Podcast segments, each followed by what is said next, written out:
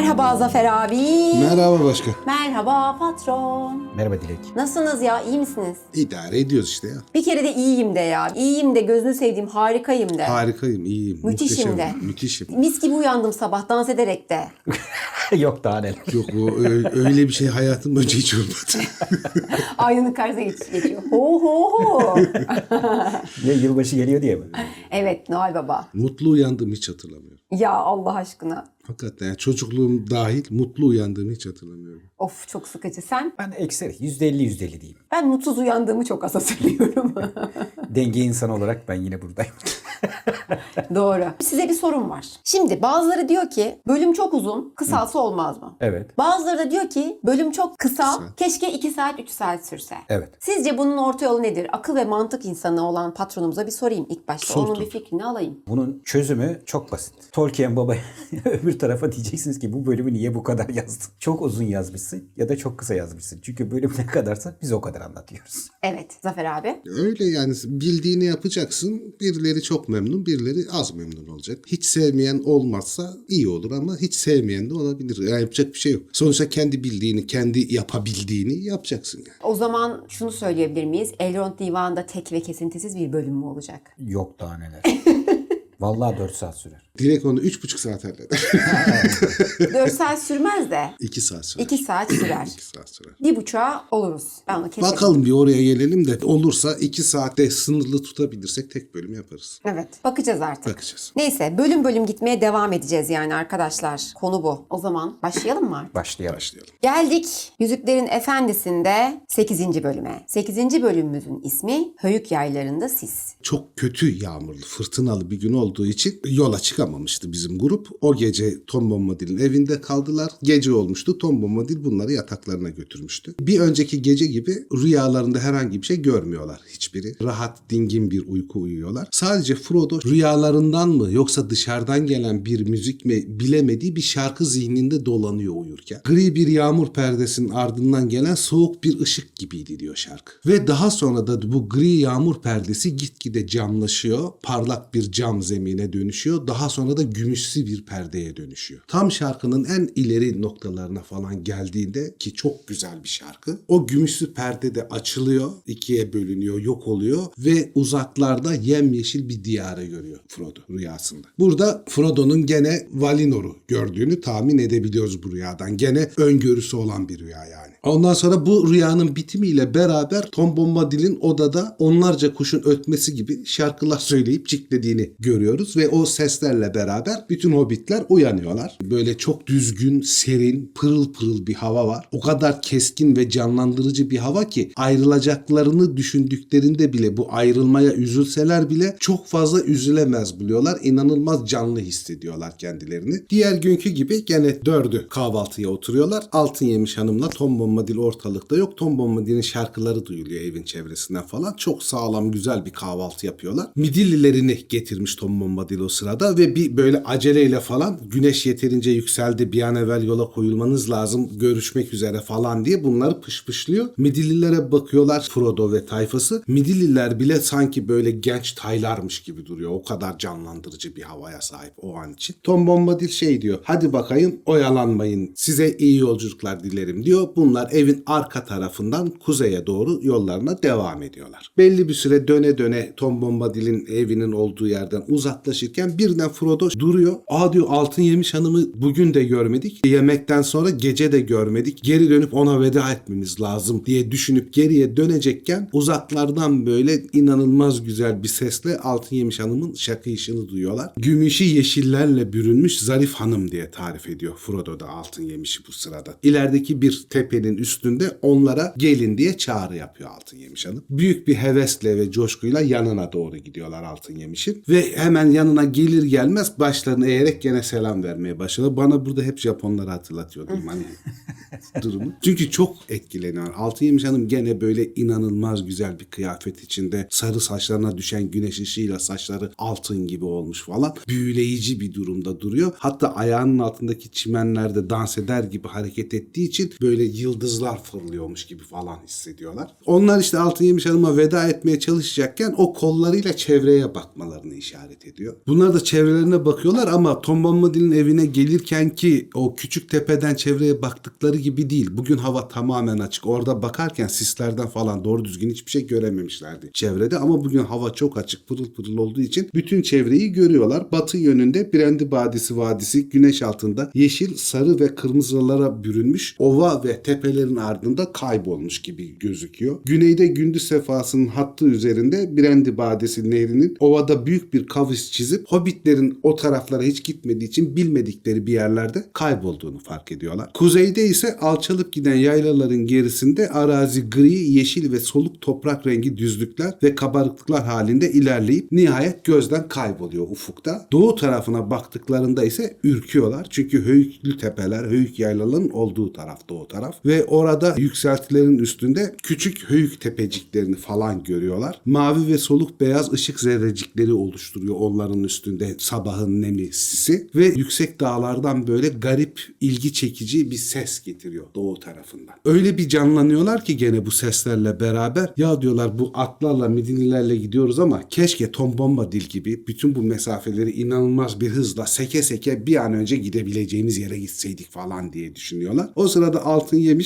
konuşup acele edin artık aziz konuklar ve gayenize sıkı sıkı sarılın. Rüzgar sol gözünüzde olsun, hayır duamız da ayaklarınızda. Haydi kuzeye, hazır güneş parlıyorken hızla gidin. Ve Frodo'ya dönüp özellikle diyor ki hoşça kal elf dostu. Ne mutlu ki karşılaştık. Vay be. Burada şey var işte rüzgar sol gözünüzde olsun dediği. Bunlar kuzeye doğru ilerlemeyi planladıkları için demek ki batıdan gelen rüzgara, batı rüzgarını alın giderken diyor Altın Yemiş Hanım. Çünkü Tom Bombadil'de bir önceki bölümde höyüklere rastlarsanız batısından geçin demişti. Doğusundan geçmeyin höyükleri demişti. Frodo heyecandan Altın Yemiş'e hayranlığından falan bu güzel sözlerine cevap veremiyor ama gene eğiliyor eğiliyor böyle büyük bir nezaket gösteriyor. Hepsi beraber Midillisine biniyor ve Altın Yemiş'in bulunduğu tepeden aşağıya kuzeye doğru hep beraber yollarına devam ediyorlar. Ve belli bir süre indikten sonra artık Tom Bombadil'in evi falan o yükseltiden dolayı gözükmüyor. Hatta Altın Yemiş de bir süre sonra derinlere inince gözükmüyor ama Frodo son kez geri dönüp bakıyor bir süre ilerledikten sonra ve Altın Yemiş'in inanılmaz hissedilen canlı bir sesiyle onlara son kez uzaklardan seslenip el salladığını ve daha sonra da böyle uzaklaşıp gözden kaybolduğunu görüyorlar. Ve bu hobbitlerin Altın Yemiş Hanımı son görüşü. Bir daha hayatları boyunca Altın Yemiş Hanım'ı görmeyecek. Dolayısıyla okuyucuların da son duyuşu. Son duyuşu olacak. Bunlar yollarına devam ediyorlar. Yolları genellikle şöyle bu tarif sürekli bu şekilde verilecek bu hikayede. Küçük yükseltiler var.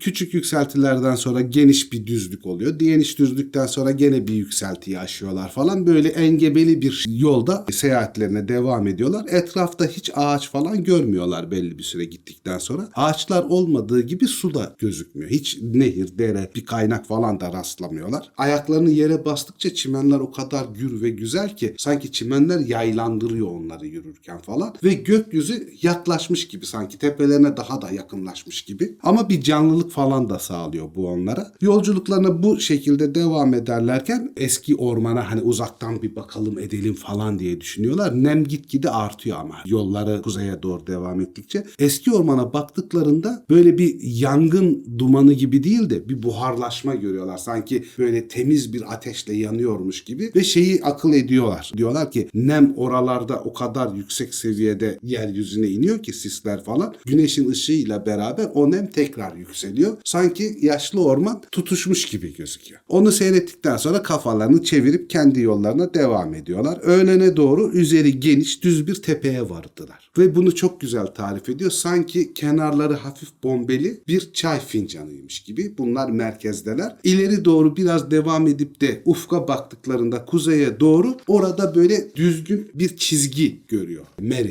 Bunlar yaklaşınca o çizgiyi fark ediyorlar. Böyle bir çizgi görüntüsü falan var. Ah diyorlar şey umduğumuzdan çok daha hızlı yol aldık. Burası doğu yolu olması lazım. Çünkü doğu yolunun her iki tarafında da bütün yol boyunca devam eden ağaçlıklar var. Bu biz ağaçlık başlıkları görüyoruz belli belirsiz bir şekilde. Hani çok hızlı ilerledik, çok doğru bir iş yaptık. Artık o yola çıktığımızda zaten doğuya doğru devam edeceğiz. Bu ağaçların ta kadim zamanlarda ekildiği falan söyleniyor diyor. Yani çok yaşlı ağaçlar olması lazım. Frodo da bunu duyunca çok seviniyor. Eğer diyor öğleden sonra da sabahki kadar iyi yol alırsak demek ki yaylalardan çıkmış olacağız. Höyüklü yaylaları geçtiğimiz için de tehlikeden kurtulmuş olacağız. Bu çok iyi. Yolların o tarafa doğru devam ederken doğuya doğru baktıklarında orada böyle biraz daha yüksekçe tepeler, dağımsı tepeler falan görüyorlar. Burada korkunç bir tarif var. Tepelerde böyle sanki yeşilleşmiş diş etlerinden fırlamış dişler gibi taşların olduğunu falan fark ediyorlar. Tabi bu ağız yapısı da aslında hani Tolkien'in İngiliz olup denizcilikten anlamasıyla ilgili bir gönderme. Çünkü denizdeki en büyük rahatsızlıklar zaten diş rahatsızlıklarıdır. Denizciler genelde dişlerini kaybederler. Çünkü limon götürmeyi çok sonradan öğrenmişlerdir. Limon olmadığı zaman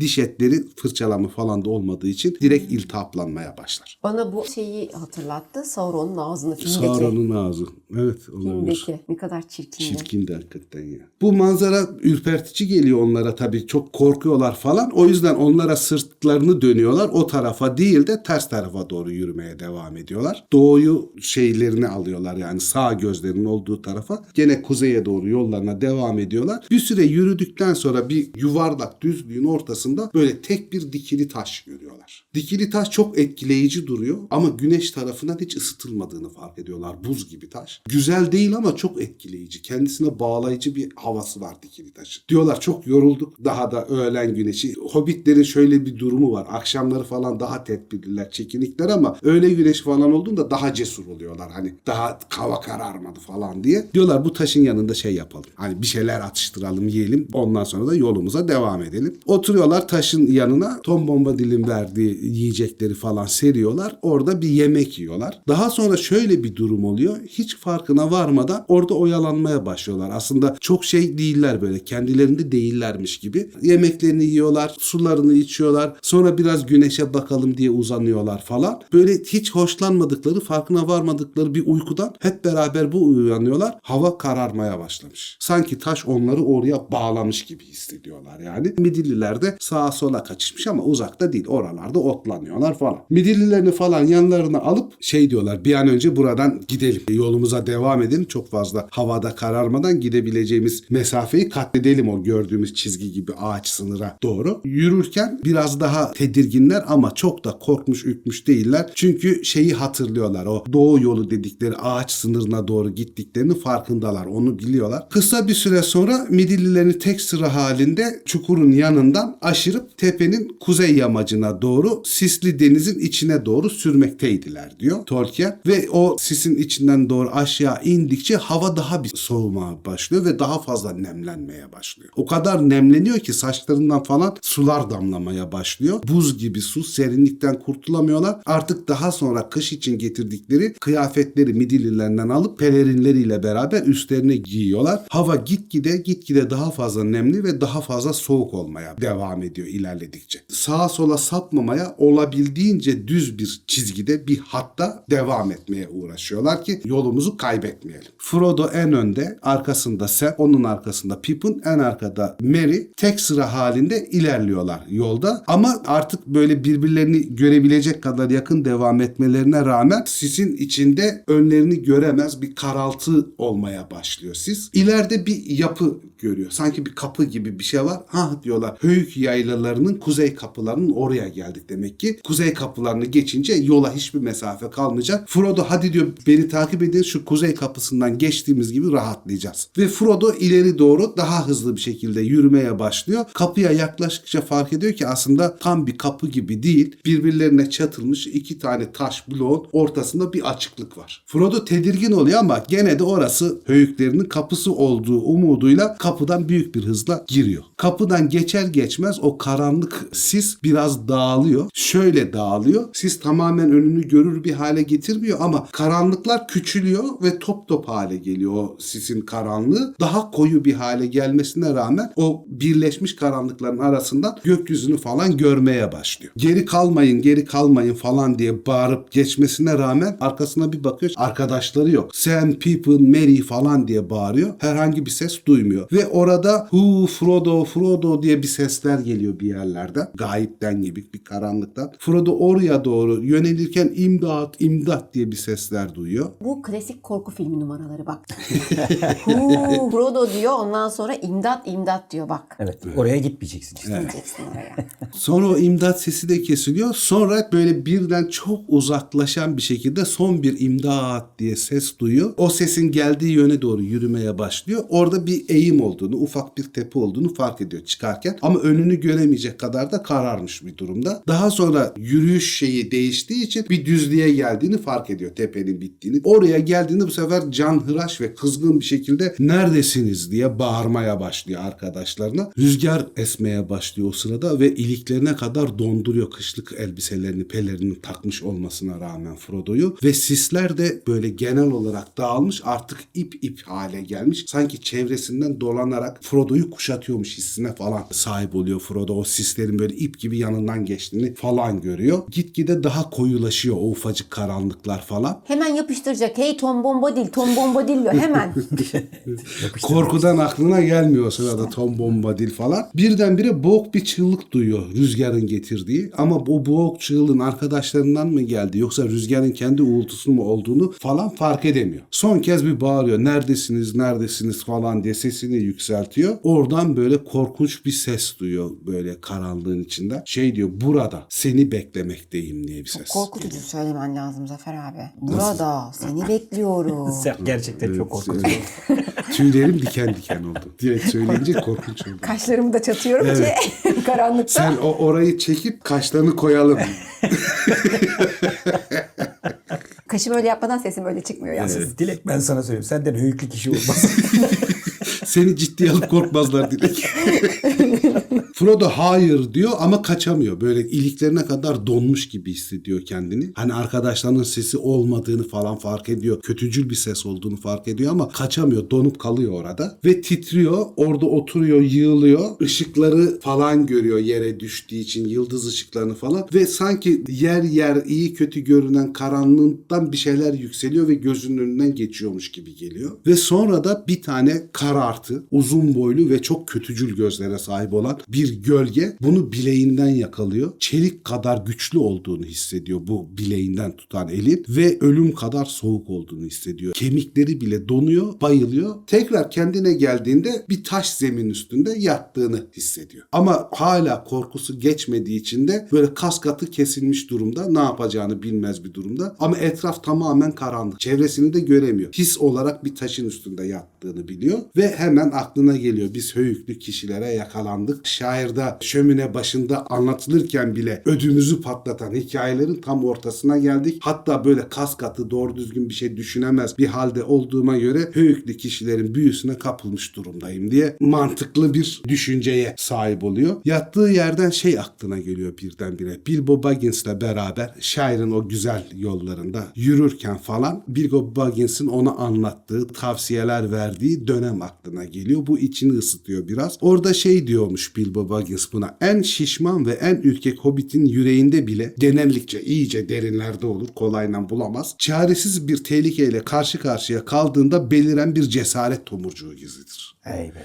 Bunu duyunca bir tık kendine geliyor ve şey diyor burada da Tolkien. Frodo ne çok şişmandı ne de çok ürkek. Aslında o bunu bilmese de Gandalf'la Bilbo kendi aralarında konuşurken bütün şairdeki en yüreği pek, en cevval hobbitin Frodo olduğunu söylerlermiş. Çok cesaretli bir hobbit olduğundan bahsederlermiş falan. Tabi bunu Frodo bilmiyor. Öylece Bilbo'nun nasihatlerini falan düşünürken kendine hakim olması gerektiğini hissediyor ve şey böyle o zayıflığın arasında hakikaten Bilbo'nun bahsettiği o derinlerdeki cesaret bunu aydınlatmaya başlıyor. Ve kendi çevresinden odanın içine doğru yeşilimsi bir ışığın parladığını hissediyor. Onunla beraber de cesareti daha fazla artar oluyor. Yalnız ışık o kadar güçsüz ve ürkek ki henüz çevresini görebiliyor değil. Ama bu kendi cesaretini topladıkça, kendi mantığına kavuştukça çaresizce duramam. Arkadaşlarım için de bir şeyler yapmalıyım düşüncesi zihnini kapladıkça o ışık da büyüyor ve şeyi fark ediyor.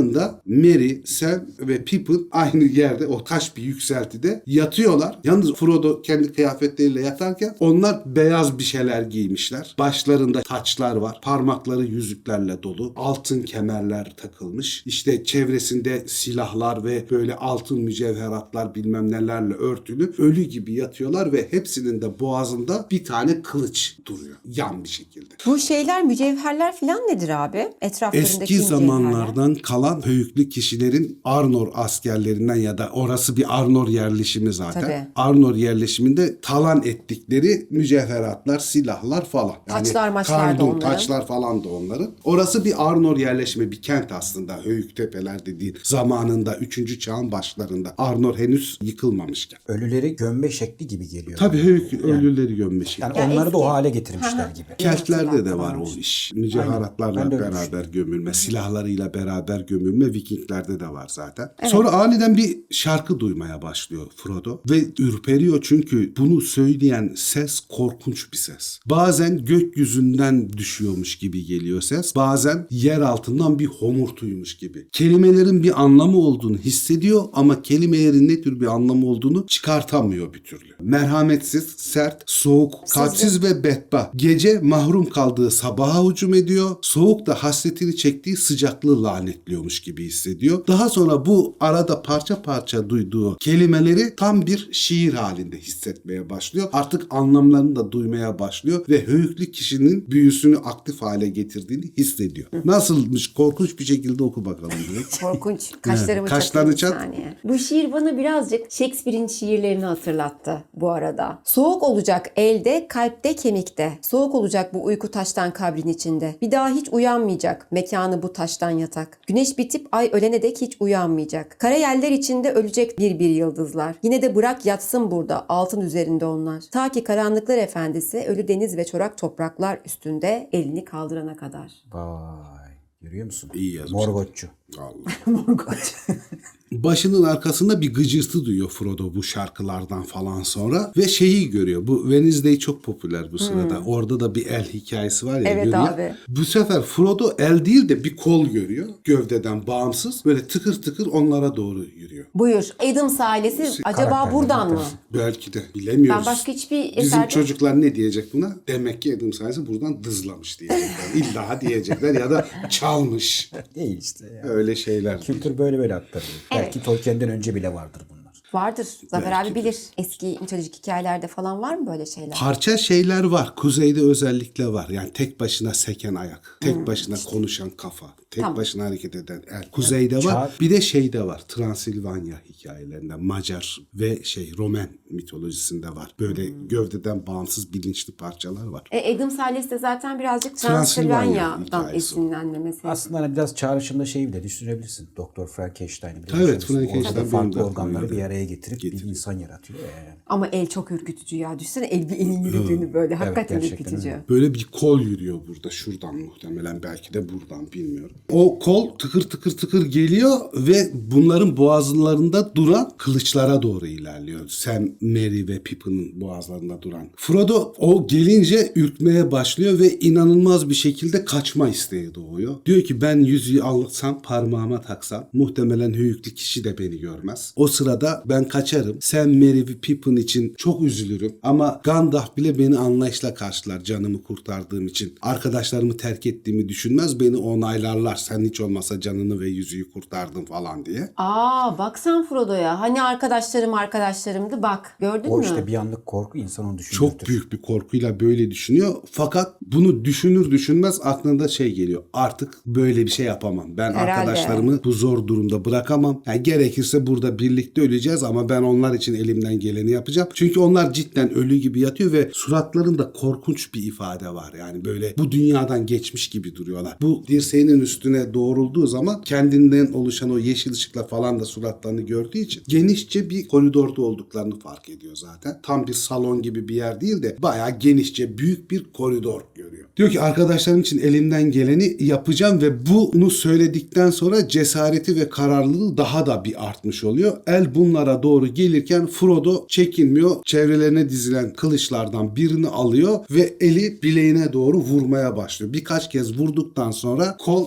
elden ayrılıyor ve yerde çırpınarak hareket etmeye başlıyor. Arkadaşlarının boynundaki kılıca ulaşamamış oluyor. Frodo Merry'nin üzerine düşüyor tabii bunları yaparken. Çünkü hala ayaklarını falan hissetmiyor. Merry'nin suratı bembeyaz. Hatta artık Frodo onların ölmüş olabileceğinden falan da çekiniyor muhtemelen. Korku arasında Tom Bombadil aklına geliyor birden bir aydınlık gibi. Tom Bombadil'in onlara öğrettiği dara düşerseniz haber verin dediği şarkının ilk mısralarını söylüyor. Hey Tom Bombadil diyor. Bunu der demez de devamını getirebilecek cesarete ve bilinç durumuna geçiyor. Yalnız çok geç kaldı Tom Bombadillo'yu söylemek için. Hemen yapıştıracak Ben hemen ya. yapıştırdım. Aynen sen tabii ki.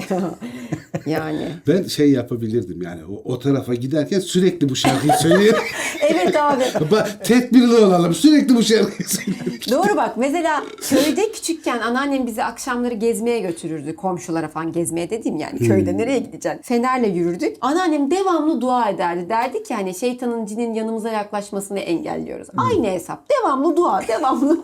yani öğrendin bunu tekrar et. Doğru söylüyor Zafer abi. Hey Tom Bombadil, Tom Bombadillo, su, orman, tepe, saz ve söğüt adına, ateş, güneş, ay adına, dinle şimdi duy bizi. Gel Tom Bombadil ihtiyacımız var sana. Yalnız bir şey söyleyeceğim. Ben olsaydım ya da sen olsaydın Zafer abi Tom Bombadil de her seferinde geliyor ya bir de. Ben size bir şey söyleyeyim. Her seferinde çağırıyorsunuz. Oğlum beni niye çağırıyorsunuz durup duruyor? Gelmezdi bir de. Yalancı şeye dönersin değil? Yalancı çobana dönersin. Öyle bir sessizlik kaplıyor ki bunu söyledikten sonra Frodo kendi kalp atışını hissetmeye başlıyor. Güm güm güm güm onu duyuyor. Geçmek bilmeyen uzun bir andan sonra açık seçik ama uzaktan sanki toprağın veya kalın duvarların gerisinden gelen bir ses duydu. Şarkıyla ona birisi cevap veriyordu. Tom Bombadil kendini övüyor. Diyor ki sırası mı şu anda? Ne diyor? Şu bizim Tom Bombadil ne kadar da tatlı dilli. Ceketi parlak mavi, sarıdır çizmeleri. Ele geçmez asla çünkü Tom her şeyin efendisi. Şarkıları daha güçlü, daha hızlı ayakları. Bunu duyar duymaz böyle sanki kayalar birbirinden kopuyor ve çok büyük yüksekten kopup yerlere düşüyor, yuvarlanıyorlarmış gibi bir gümbürtü duyuyor Frodo. Ve ayaklarının olduğu tarafta koridorun sonuna doğru bir yer çöküyor. Tozlar falan çıkıyor. O tarafa doğru bakarken şapkasıyla, şapkasındaki tüyüyle, güleç yüzüyle, sakallarıyla falan kanlı canlı Tom Bombadil'in oradan eğilip bunlara doğru baktığını görüyorlar. Böyle yeni doğan güneşin ilk ışıkları, kırmızı ışıkları da ona doğru vuruyor. Ve Frodo ışıkla Tom Bombadil'i görmesiyle beraber kendine iyice geliyor ama arkadaşları hala baygın bir durumda. Yalnız ışık vurunca o korkunç yüz ifadeleri biraz daha normal insan ifadesine dönüşüyor. Sam, Merry ve Pippin'in. Tom Bombadil eğiliyor, şapkasını çıkartıyor ve şarkısını söyleyerek karanlık hole giriyor. Frodo ve arkadaşlarının yanına. Çek git seni ihtiyar yaratık. Gün ışığında yok ol. Soğuk sis gibi çekil uluyan yerler gibi. Dağların gerisindeki bozkırlara doğru kaybol git. Bir daha buraya gelme hiç. Öğün boş kalsın. Karanlıktan da kara. Kapıların sonsuza dek kapalı olduğu yerde. Kaybolasın. Unutulasın. Dünya düzeltilinceye kadar. Ay dünya düzeltilinceye kadar. Bu sözler işitilir işitilmez Frodo kendisine seslenen sesin korkunç bir çığlığını duyuyor. O kadar büyük bir çığlık ki uzunca bir süre devam ediyor ama büyük gümbürtülerle yıkılan bir şeyler varmış gibi ve bir vakum sesiyle beraber, rüzgar sesiyle beraber o çığlığın Frodo'nun hayal edemeyeceği kadar uzaklarda son bulduğunu hissediyor. Tom Bombadil gayet rahat her zamanki gibi. Gel dostum Frodo diyor. Gel tertemiz çimenin üzerine çıkalım. Bunları taşımama yardım etmen lazım. Sen Merry ve Pippin için. Birlikte Merry'i, Pippin'i ve Sam'i höyükten çıkartıyorlar. Çimlerin üzerine seriyorlar. Frodo çıktıktan sonra geriye doğru bir bakıyor. Yaralı bir örümcek gibi kolundan koparttığı elin hala oralarda debelendiğini, kıvrandığını falan görüyor. Tom gene bu çıkarttıkları yıkılmış yerden tekrar içeri giriyor. İçeride böyle ayak yere vurmaları, yıkılma sesleri, büyük patıtlar, gürültüler duyuyor Frodo dışarıdan. Daha sonra da Tom Bombadil elinde mücevherler, silahlar bilmem nelerle böyle kocaman hazineyle beraber höyükten dışarı çıkıyor. Yani Tom Bombadil dızcı mı diyorsunuz? Dızcı. Şu an öyle gözüküyor ama ama daha sonra dızcı olmadığını anlayacağız. Tamam. Ondan sonra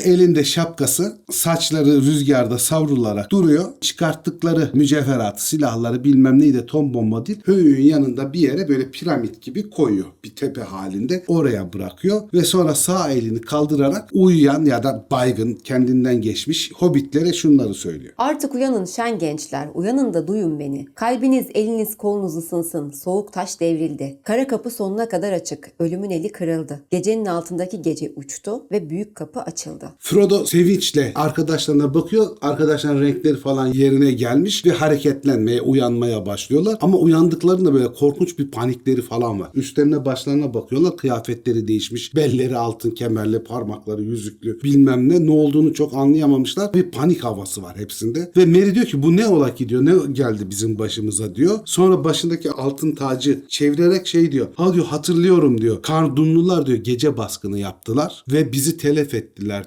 Karnımdan girip sırtımdan çıkan mızrağı hatırlıyorum diyor. Bir nefes nefese kalıyor. Hani sanki o anı tekrar yaşıyormuş gibi. Karndum ne abi? Karndum Cadı Kral'ın krallığı. Tam Arnor Krallığı'nın biraz daha kuzeyinde. Şairi gördüğü haritaların en kuzeyini düşün. Orada şey de var mesela. Gundabat Dağı falan da o taraflarda. Karndum tarafında. Karndum Cadı Kral'ın krallığının ismi. Yani aslında o geçmişte olmuş bir olayı kendi Evet. yaşamış gibi Birebir hissediyor. Kargıyla öldürülen askerin ruhunu hissetmiş orada. Ben ne diyorum ya diyor rüya görüyordum ben. Nerelerdeydin sen Frodo diye soruyor. Kayboldum zannediyordum diyor Frodo da. Ama bu konuda konuşmak istemiyorum. Çünkü bu iş beni hala çok korkutuyor. Ve bundan sonra geçmişi konuşmaktansa bir an evvel yola devam etmemiz gerektiğini konuşalım. Neler yapmamız gerektiğini konuşalım. Sam de çevre üstüne başına bakıyor diyor ki bu kılıkta mı gideceğiz diyor. tacını, kemerini, yüzüklerini, müziklerini atıyor. Korkuyor zaten sen. Üstündeki beyaz bez kıyafetleri falan da atıyor. Bunlarla nasıl gideceğiz diyor. Bizim giysilerimiz nerede? Giysilerimizi bulmamız lazım. Büyük yıldızcılar aldı. Tom Bombadil orada kenarda oturmuş gene neşeli, keyifli. Sanki başından hiçbir şey geçmemiş. Çok önemli bir şey atlatmamış gibi. Onları bir daha bulamazsınız. diyor. Pippin şey yapıyor. Biraz şakayla, biraz sinirlenerek. Nasıl bulamazmışız diyor. Bizim elbiselerimiz vardı falan. Siz diyor derin bir boğulmadan hayatınızı kurtardınız. Diyelim ki suda diyor boğuluyordunuz. Canınızı kurtardınız. Elbiselerinizi çok önemsemezsiniz değil mi bu durumda diyor. Öyle düşünün. Artık bundan sonra kişiler demeyeceğim abi bunlara. Höyüklü. Büyük Öykü dızcılar. Siz diyor burada üstünüz başınız çok soğudu ölü gibi yattınız. Hazır güneş de tepedeyken ısının hatta çırılçıplak dolanın bu çayırlarda. Her şeyi çıkartın üstünüzden. İyice bir kemikleriniz ısınsın. Ben de o sırada yapmam gerekenler vardı. Ben o işleri halledip geliyorum diyor. Fransız sanat filmi yönetmeni olsa gerek Tom Bombadil burada. Çimlerde koşan hobbitler çırılçıplak. Fransız sanat filmi yönetmeni de olabilir, şey de olabilir. İtalyan vardı sen bilirsin belki. Bertolucci. Tinto Brass. Brass. Tinto Brass biliyorum Tinto Brass. Büyük kalçaların adamı. Hastaydı kadın kalçası. Hatta pornografiyi estetize edeceğim falan diye de böyle şeyi vardır. Makaleleri ciddiye alırlar. Hani kötü yönetmen olarak falan değil ama hakikaten erotizmi sanat sinemasına sokan İtalyanlardan birisidir. Uyanık ya işte. Yani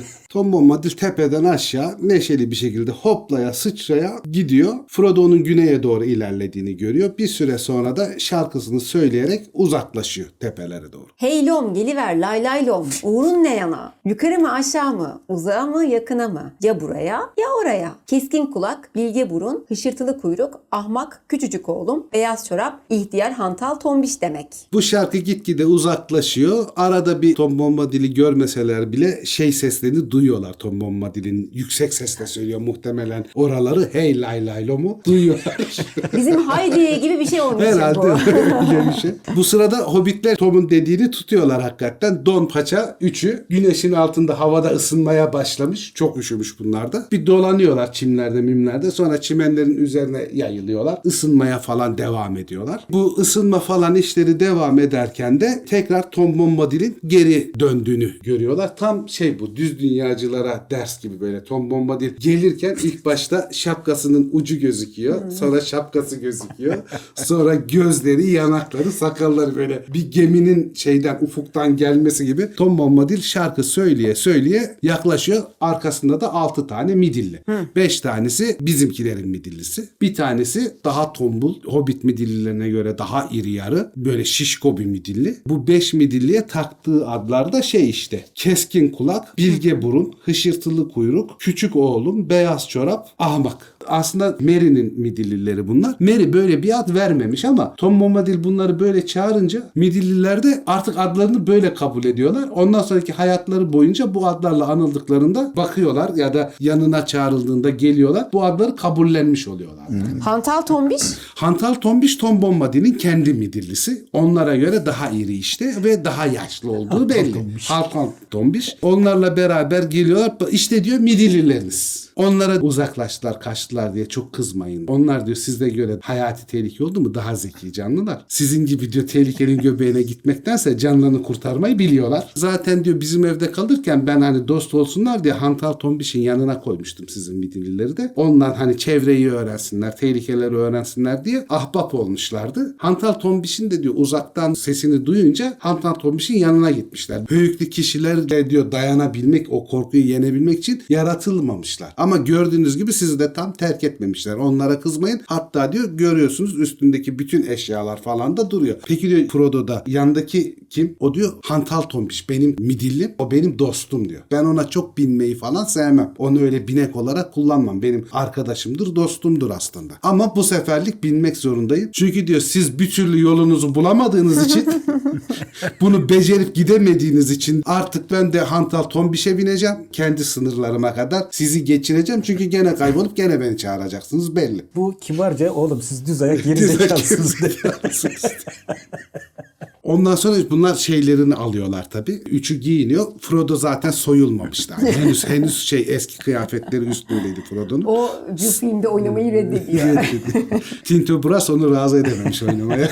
Abi işte isyankar oyuncu. Frodo kanunları var soyunmuyor. Aynen soyunmuyor, Öpüşmüyor. öpüşmüyor. Aynen. Ondan sonra bu şey diyor midillime bineceğim sizle geleceğim. Çünkü diyor ben yürüyerek sizden hızlı bile gitsem hem şarkılar söyleyip hem sizle muhabbet edip hem de yürümek kolay olmayacak. O yüzden ben de kendi midillime bineceğim diyor. Güneşe bakıyorlar o sırada hani ne durumda hava kararıyor mu ediyor mu yok daha güneş tepede. Saat 10 gibi falan tahmin ediyorlar. Ve şey diyorlar hazır vaktimiz var bir şeyler yiyelim.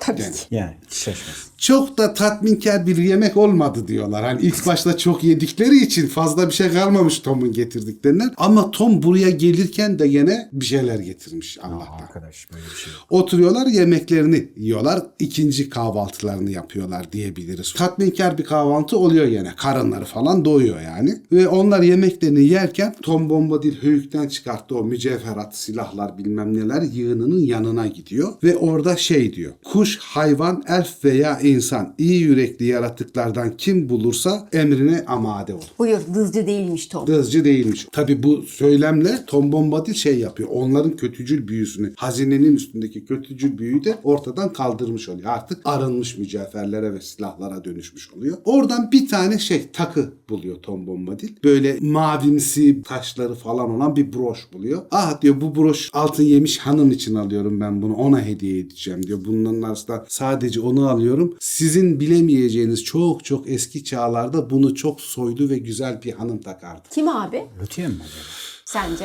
Bence 3. çağın başlarında bir şey prenses olabilir. Arnor'un bir prenseslerinden biri olabilir. Hani çok tarihi bir kişiden ziyade adını pek bilmediğimiz oralarda yaşamış bir prenses olabilir. Şimdi altın yemiş takacak ve biz o ilk takanı unutmayacağız. Evet o ilk takanı unutmayacağız. Broşun sahibini unutmayacağız diyor. Çünkü ta o zamanlar bile Tom Bombadil zaten bu bölgelerin efendisi olduğu için o zaman işte şey Arnor krallığındakileri de tanıyor olması lazım. Bu arada o zaman insan olması lazım burada olduğu Evet göre. yani bir İnsan şey insan prens, Arnor prenseslerinden birisidir muhtemelen. Sonra hobbitler için de böyle kamalar seçiyor. Ama o kamalar hobbitlere tabi boyları çok kısa olduğu için insan kamaları kılıç gibi duruyor. Çok güzel yapılmış böyle. Kınları bile mükemmel kamalar bunların. Uzun ince yaprak biçimli mükemmel bir işçiliğe sahip. Kırmızı ve altın renginde üstünde yılan simgeleri olan kamalar bunlar. Bunlar diyor Batı ili adamları tarafından özellikle Kanun ve Cadı Kral kuvvetlerine karşı karşı kullanılmak üzere yapılmış çok özel büyülü kamalardır. Siz de diyor bundan sonra yolunuza devam edeceğiniz için size kılıç gibi gelecek bunlar zaten. Bir hobbit kılıcı ya da insan kaması yanında bulundurmanız çok iyi olur diyor. Bunlar kamaları kınlarından çıkarttıklarında 3-4 bin yıllık kamalar olmalarına rağmen çelikleri falan pırıl pırıl. Hiç paslanma falan olmamış. Zaten görünüşlerine göre çok hafif ama çok kuvvetli duran özel bir metalden yapılmış gibiler. Çok değişik yani normal standart bilinen bıçaklara ya da kamalara benzemiyorlar. Size benim hediyem olsun diyor. Bunlar işte Kandun ve Cadı Kral'la savaşmak için Batılı insanları tarafından yapılmış kamalar. Artık onları hatırlayan çok az kişi var diyor böyle hüzünlü bir sesle. Ama diyor hala buralarda ruhları diyor çevreyi ve şairi korumak için dolanırlar. Höyüklerin oralarda. Hobbitler Tom'un sözlerini tam algılayamıyorlar. O kadar eski bir tarihi falan bilemiyorlar zaten. Ama Tom'un sözleriyle beraber böyle hepsinde bir görü oluşuyor. Sanki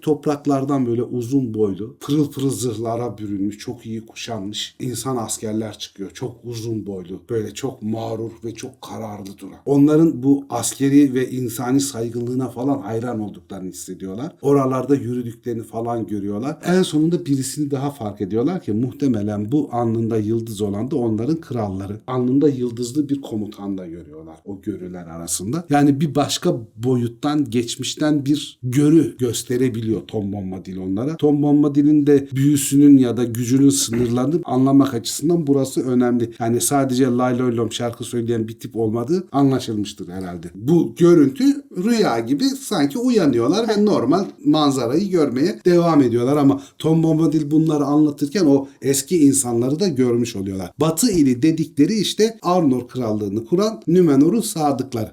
İkinci çağın ortasında orta dünyaya geçmiş olanlar. Aslında Elendil soyu. bir yerde de Silmarillion'da anlattığı hikayeyi de bağ yapmış Evet, oluyor. evet. Yani ne dizinin bize anlatamadığı hikayenin bir parçası. Yani Ya şurası Zafer bile abi. dizinin toplamından güzel. He ya. Ya bırakın Allah aşkına ya. Siz Tamam, neyse, kıskanıyorsunuz, devam, hadi. kıskanıyorsunuz. Sonra Midillilerine biniyorlar. Tabii ki şeyden çok memnunlar. Tom Bombadil'in de bunlarla geldiklerinden çok teşekkür falan da ediyorlar Tom Bombadil'e. Yola koyuluyorlar. Arkalarına bakınca tepenin üzerinde tümsehleri, höyükleri falan görüyorlar ama gitgide uzaklaşıyor. Yalnız Frodo gün ışığında geçtiği kapıyı görmek için baktığında öyle bir kapının olmadığını da fark ediyor. O kapıyı göremiyor. Muhtemelen bir boyut meselesi falan var orada. Tolkien'in tam olarak bahsetmediği ama bir boyut meselesi var. Yani burada da aslında bir bilmediğimiz bir büyü meselesi var. Evet bir büyü meselesi var işte. Tolkien'de büyü bütün kitaba yayıldığı için özel olarak hani oyuncu büyüleri yani büyücülerin büyüleri gibi çok büyü görmüyorsun ama dünyası büyülü adamın yani. Ya burada şey silahlarını takmışlar ya hiç de yakıştırmamışlar kendilerine. E tabi yani savaşçı değil bunlar. Hani silah taşıyor olmaları gariplerine gidiyor hepsinin. Aynen. Ve şeyi hissediyorlar tabi. Abi iş çok tehlikeli yani. Hakikaten bu silaha ihtiyacımız var. Ve bu tehlikenin farkına vardıkları için ekstradan da rahatsızlar. Çünkü Tom Bombadil'in haklı olduğunu biliyorlar. Tom Bombadil'den sonra bu silahları belki de kullanmak zorunda kalacağız diye düşünüyorlar. Bu silahlara cidden ihtiyacımız olacak. O da onları çok tedirgin ediyor. Çok mutlu bir şekilde yollarına devam edemiyorlar. Silah kullanma mecburiyeti doğacağını bildikleri için. Kuzeye doğru devam ediyorlar. Yanlarında Tom olduğu için zaten artık hani yollarını kaybetmeleri falan gibi bir şey söz konusu değil. Ve hani ilk başta şey demişlerdi ya ileride ağaçlar var doğu yoluna geldik falan. Aslında oranın bir doğu yolu olmadığını, onların ağaç olmadığını yaklaştığında hissediyorlar. Orası böyle çalıdan bir çit ama böyle kilometrelerce devam eden bir sınır gibi. Tom Bombadil diyor ki burası çok çok eski zamanlarda bir krallığın şehir çitleriydi. Ama doğu yoluna henüz gelmedik. Daha gideceğimiz yer var. Ve Frodo anlıyor ki aslında çok hızlı ilerlememişler ve zaten başlarına bu tür olaylar gelmemiş olsa bile tek bir günde doğu yoluna ulaşamayacakları kadar uzaktalarmış. Ve o şehir hakkında o krallıkla ilgili pek bir şey de anlatmıyor. Susuyor Tom Bombadil ve Tom Bombadil'i hüzünlü bir şekilde görüyorlar. Demek ki oradaki kralla hiç hoş bir şey olmamış. Muhtemelen cadı kral tarafından tamamen yıkıldı, yok edildi. O yüzden de Tom Bombadil onların üstüne bir şey söylemiyor. O krallık üstüne bir şey anlatmıyor artık. Bunlar ağaçların arasından kuzeye doğru yollarına devam ediyorlar. Buralarda çok fazla yol tarifleri falan var arkadaşlar. İşte sağ taraflarında ağaçlar var. O ağaçların yanından devam ediyorlar. Sonra uzun bir düzlüğe geliyorlar. Çimenlerle kaplı çiçeklerle kaplı bir alanı geçiyorlar. Hava akşama doğru biraz daha serinlemeye devam ediyor. Yer yer midillilerini yukarı çıkartırken atlı midillilerinden iniyorlar. Midillileri yedekte bunları takip ediyor. Düzlüğe gelince midillilerine biniyorlar. Bir tümseye geliyorlar bir süre daha ilerledikten sonra. Oraya gelince şeyi hissediyor Frodo. Artık hani doğru yoldayız, iyi gidiyoruz ve artık gerçekten yola koyulduk. Ormana girip kestirmeden geçelim derken en az iki gün kaybettik diyor. O benim kestirme yol sebebini en az iki gün kaybettik. Ama belki de iyi olmuştur. Şöyle ki bizim peşimizde kara suvariler vardı. Bu iki gün biz kendimiz bile nerede olduğumuzu bilmediğimizden kara suvariler de belki bizi unutmuşlardır. Vardır bir hayır. Vardır Anne. bir hayırdır diyor hakikaten. Yalnız bunu der demez diğer üçüne bir dert düşüyor. Çünkü şu ana kadar eski ormana girdiklerinden beri tek dertleri doğu yoluna ulaşmak. Kara suvarileri unutmuşlardı. Ulan diyor yola çıktığımı gene kara suvariler başımıza bela. Hani yola gideceğiz, yola gideceğiz, yola gideceğiz ama yola çıktık mı da bu sefer kara suvariler var. Pippin şey biraz çekiniyor ama dayanamıyor. Tom Bombadil'e kara suvariler bizi takip eder mi diyor. Bu gece takip edeceğini zannetmiyorum diyor Tom Bombadil. Hatta diyor muhtemelen yarın da takip etmezler. Yani iki günlük takip edilmeme durumunuz var. Ama yine de benim söylediklerime çok güvenmeyin. Çünkü ben ta uzaklardan Mordor diyarından gelen kara suvarilerin efendisi değil. Sadece tahmin ediyorum. Doğusuna gelince artık diyor benim topraklarım olmadığı için benim bilgimin kıymeti kalmıyor. Bundan sonrasını ben bilemem. Siz diyor gene dikkatli devam edin ben bıraktıktan sonra yolunuza. Tom Bombadil ben sınırda bırakacağım falan deyince tabii bunlar gene illa şeye kadar bizle yola devam et. Bizi terk etme. Bizi yalnız bırakma falan diye tutturuyorlar. Tom Bombadil ne diyor? Benim işlerim güçlerim var ve altın yemiş beni bekler. Hanımcılık. Doğu yoluna çıkıyorlar. Hakikaten birinin bahsettiği gibi doğu yolu şey iki tarafı ağaçlarla upuzun bir yol. Ama çok fazla da şey var böyle çukurlar bilmem ne kullanılan bir yolmuş gibi duruyor yani. Ki oraya gelirken de son 3-4 mili de tırısla gidiyorlar. Hafif koşturarak gidiyorlar. Yola hava kararmadan ulaşalım diye. Oraya gelince de ben diyor size öğütler vereceğim. Bu öğütleri dinleyin. Buradan 4 mil ilerleyince diyor Bire tepesinin vadisinde diyor Bire şeyini bulacaksınız kasabasını. Orada sıçrayan Midilli Hanı diye bir han var. Çok iyi bir handır. Orada da Arpadam Kaymak Pürüzlü diye hancı var. İşini çok iyi bilen çok iyi bir adamdır. Gidin orada bir gece kalın dinlenin. Midillileriniz dinlensin. Ondan sonra da yolunuz bahtınız açık olsun. Yolunuza devam edin oradan. Benim sizler için yapabileceğim şeyler bunlar. Gönlünüzü hoş tutup tarihinize doğru sürün Midillilerinizi. Şimdi Sıçrayan Midilli Hanı falan deyince diyorlar ki hiç olmazsa Sıçrayan Midilli Hanı'na kadar bizimle gel. Orada biz sana işte yemek, bira ısmarlayalım, sohbet edelim. Bu geceyi bizle geçir falan diyorlar. Tom altın yemişe dönmem lazım diyor. O yüzden gelemem diyor. Sonra şapkasını alıyor, havaya atıyor. Tom bir şey biniyor. Lay lay lom lay lay lom sesiyle uzaklaşıyor. Gözden kayboluyor. Sam şey yapıyor. o gittikten sonra Bay Bombadil'den ayrıldığımıza üzüldüm. Antika birisiydi kuşkusuz. Bana sorarsanız dünyanın öbür ucuna da gitsek ondan iyisini veya ondan tuhafını bulamayız. Ama ne yalan söyleyeyim şu dediği sıçrayan midilliyi de bir görsem memnun olacağım. Umarım bizim oradaki yeşil ejderha gibi bir yerdir. Bireyliler nasıl bir haktır acaba? Hiç kimse oraya kadar gelmemiş. Mary gene en fazla dünya gören kişi olarak fikirleri var. Bireye de diyor hem hobbitler yaşar hem uzunlar yaşar. Yani insanlar yaşar. O yüzden hobbit olarak dikkat çekmeyiz orada. Rahat olun. Zaten hobbitleri biliyorlar. Bizim de diyor oralardan Erdiyarından ara ara sıçrayan midilliye giden, Breye'ye giden hobbitler falan var. Göze falan batmayız. Hanın da çok iyi olduğunu duydum diyor. Orada rahat ederiz. Frodo da tamam diyor yola koyulduk. Hadi sıçrayan midilli hanını da bulduk falan. Ama diyor tehlikeden falan kurtulmuş değiliz. Kara atlılar hala peşimizde. Üçünüze de diyorum diyor. Baggins adını kullanmak yok. Benim adım Tepedibi. Hiç kimse Baggins adından bahsetmeyecek. Ona göre davranacağız. Mümkün olduğunca da dikkat çekmeyeceğiz. Hiç fark edilmeyeceğiz. Sıradan yolcular gibi gideceğiz hanımıza yemeğimizi falan yiyeceğiz, uyuyacağız. Öbür günde yolumuza devam edeceğiz. Bu şekilde anlaştıktan sonra midillilerini atlayıp akşama doğru yollarına devam ediyorlar. Ve bölüm burada. Sona eriyor. Vay be. Vay be. Bir dahaki bölümümüzün ismi Sıçrayan Midilli. Hanı'nda. Bir önceki bölümlerden aslında farkı bu bölümün ara yol anlatılmıyor. Buradan çıktıktan sonra direkt bireyle başlıyoruz Bireyle yani. başlıyor. Bu da bir farklılık. Evet. Evet. Bütün izleyicilerimize teşekkür ediyoruz. Zafer abi teşekkür ediyoruz. Patron teşekkür ediyoruz. Sen olmasan ne yapardık? Yani. Patron, patron, patron. Ağdar, ağdar. Oldu o zaman yeni bölümlerde görüşürüz. Görüşmek üzere millet. Görüşürüz.